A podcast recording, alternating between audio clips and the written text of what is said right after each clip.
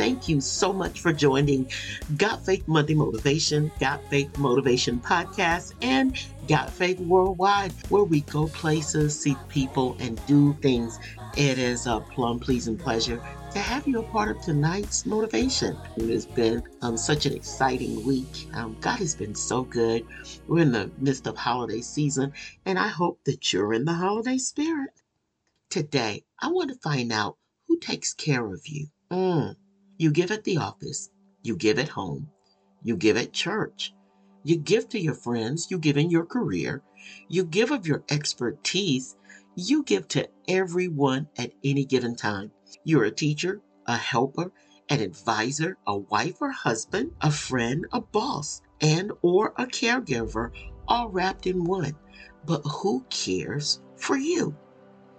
The statistics say that over 60 million families are caring for aging or disabled persons at home, and at least 85% of the caregivers are women. Studies also show from answers from a thousand American adults that two in five people say that they rarely make time for themselves each day. Another 51% admit to feeling burned out, while three in five people say that they feel overwhelmed with everything that's going on with their lives. 67% of people say they consistently put others ahead of themselves. 33% of them feel guilty about taking time for themselves, and women feel guiltier than men. So, how do you open up? How do you take care of yourself mentally, spiritually, and or physically? Do you surround yourself with people who take care of you as well? It all begins with you, remember that. If you don't care for yourself, you will not be strong enough to take care of anything in your life. Remember to take care of yourself because you can't pour from an empty cup. Wow. Be reminded that you must learn how to take charge of your atmosphere. You should have a space that belongs to only you. It's your thoughts, your attitude, your emotions. It's who you spend time with, what you watch and listen to. That's your atmosphere. That's what you have control over. Some people live worried, offended, negative because they let everything and everybody in. You have to be careful with what you allow in. You can't stop everything from coming, but I want to help you to stop it from getting down in your spirit. You need to keep your atmosphere full of faith, full of praise, full of hope, full of victory, and don't let offenses in. Don't live upset. Stay in your peace. You heard what I said? Stay in your peace.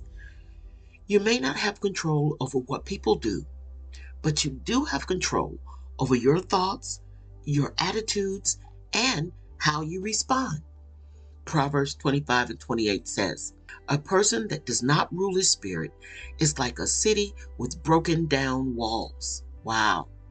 So in the Bible days, walls were what protected the city. If the walls were down, then anybody could get in. The opposition would come and take the city. In the same way, if you don't keep some walls up around your spirit, if you don't rule your atmosphere and put up some boundaries, everything and everybody is going to get in. Now, keep your spiritual walls up and don't allow it into your spirit. Remember that you are too valuable. Your time is too valuable. Your assignment is too important to let everything in. So you've got to be selective and surround yourself with people who take care of you and that can feed you either mentally, spiritually, or physically.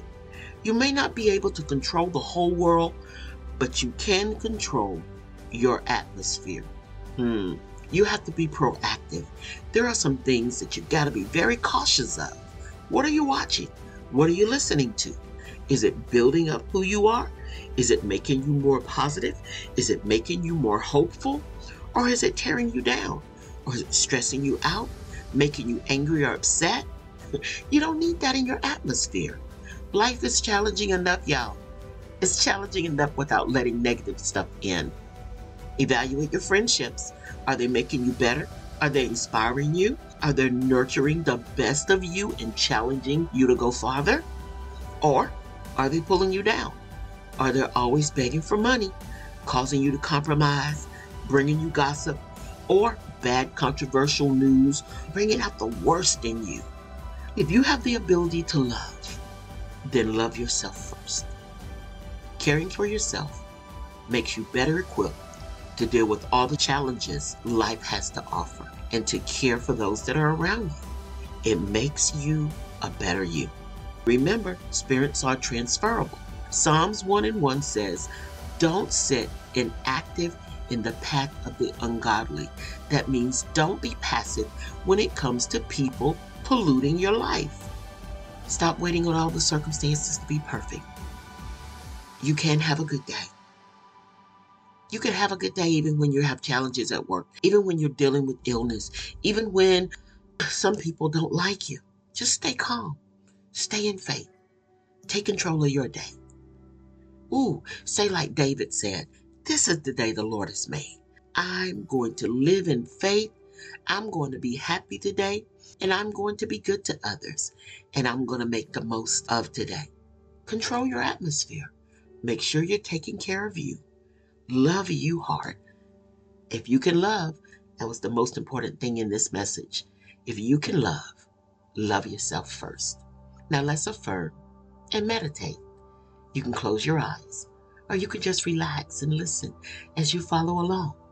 Now breathe in, breathe out. I release any resistance right now. Breathe in, breathe out. I rely on the energy of Jesus Christ, my source. I'm where I'm intended to be, and my source is pleased. Breathe in, breathe out. Purpose is in me, and I am who God says I am, and He is calling me to a higher existence. Breathe in, breathe out. I believe God is shifting his people, moving us forward in our destinies, advancing us in his purposes, and equipping us for greater accomplishments. Breathe in. Breathe out.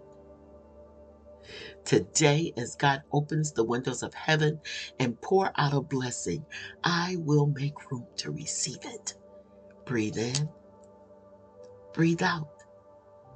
I open the doors to my good and claim my divine inheritance. I am meant to feel happiness in my life, and I am meant to fulfill my dreams. I create the perfect plan for my life by choosing the perfect thoughts. Breathe in, breathe out. Every cell in my body is now functioning in divine order, and I'm doing extremely well as I relax and enjoy it. Breathe in, breathe out.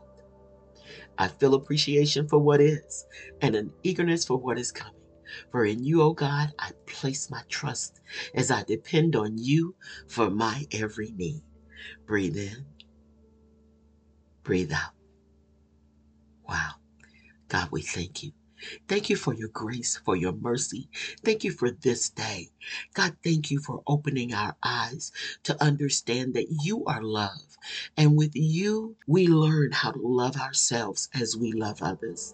Teach us, Lord, as we go through the processes of caring for others, that you open our eyes to allow us to see where we falter, where we step down from loving ourselves and taking care of ourselves. God, we thank you for crowning our week with breakthroughs and manifestations. Keep our spirits open. Keep our hearts and our minds open. Help us to renew them every morning as you give us fresh manna.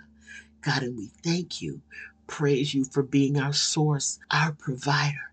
Lord, we look to you in all that we do. We give you praise. In Jesus' name, amen. We'll see you here next time at Got Faith Motivation Podcast.